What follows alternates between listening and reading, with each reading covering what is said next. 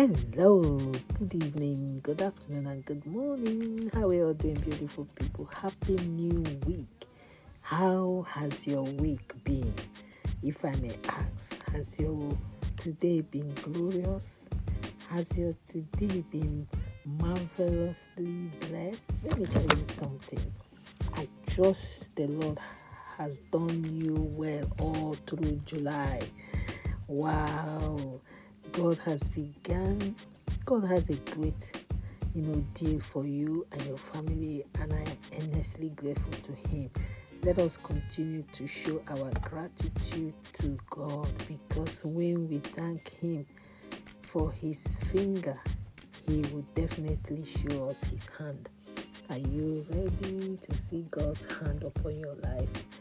Just be rest assured that He will surely make a way where there seems to be no way. Let's read know, um, James 5 12. It says, But most of you all, my brothers and sisters, never take an oath by heaven or earth or anything else. Just say a simple yes or no so that you will not sin and be condemned. You know, sometimes we say so many things instead of just to say yes or no you know, so that you don't get yourself into trouble or you don't sin and you and you answer questions that you are not able to, you know, take in. Say yes or no when you have to say yes, and when you have to say no, you say no, so you don't get yourself into trouble. I believe we all had a lovely day today.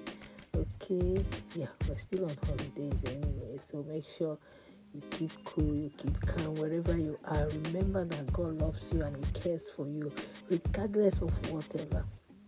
You know, just know yourself, you know, be good to yourself, be nice to yourself, love everyone around you, and if you can, reach out and bless people. The Bible says it's better to give than to receive. So if you are able to bless someone outside there, do so, and God will surely bless you. Okay? Let's read it again.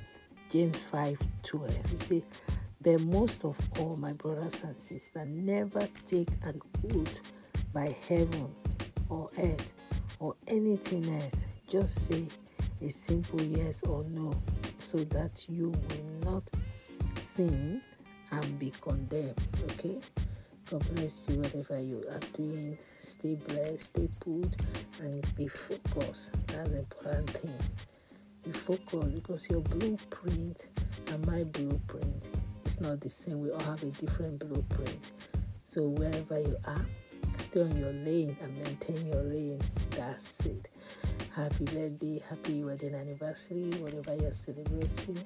I really do celebrate and rejoice with you.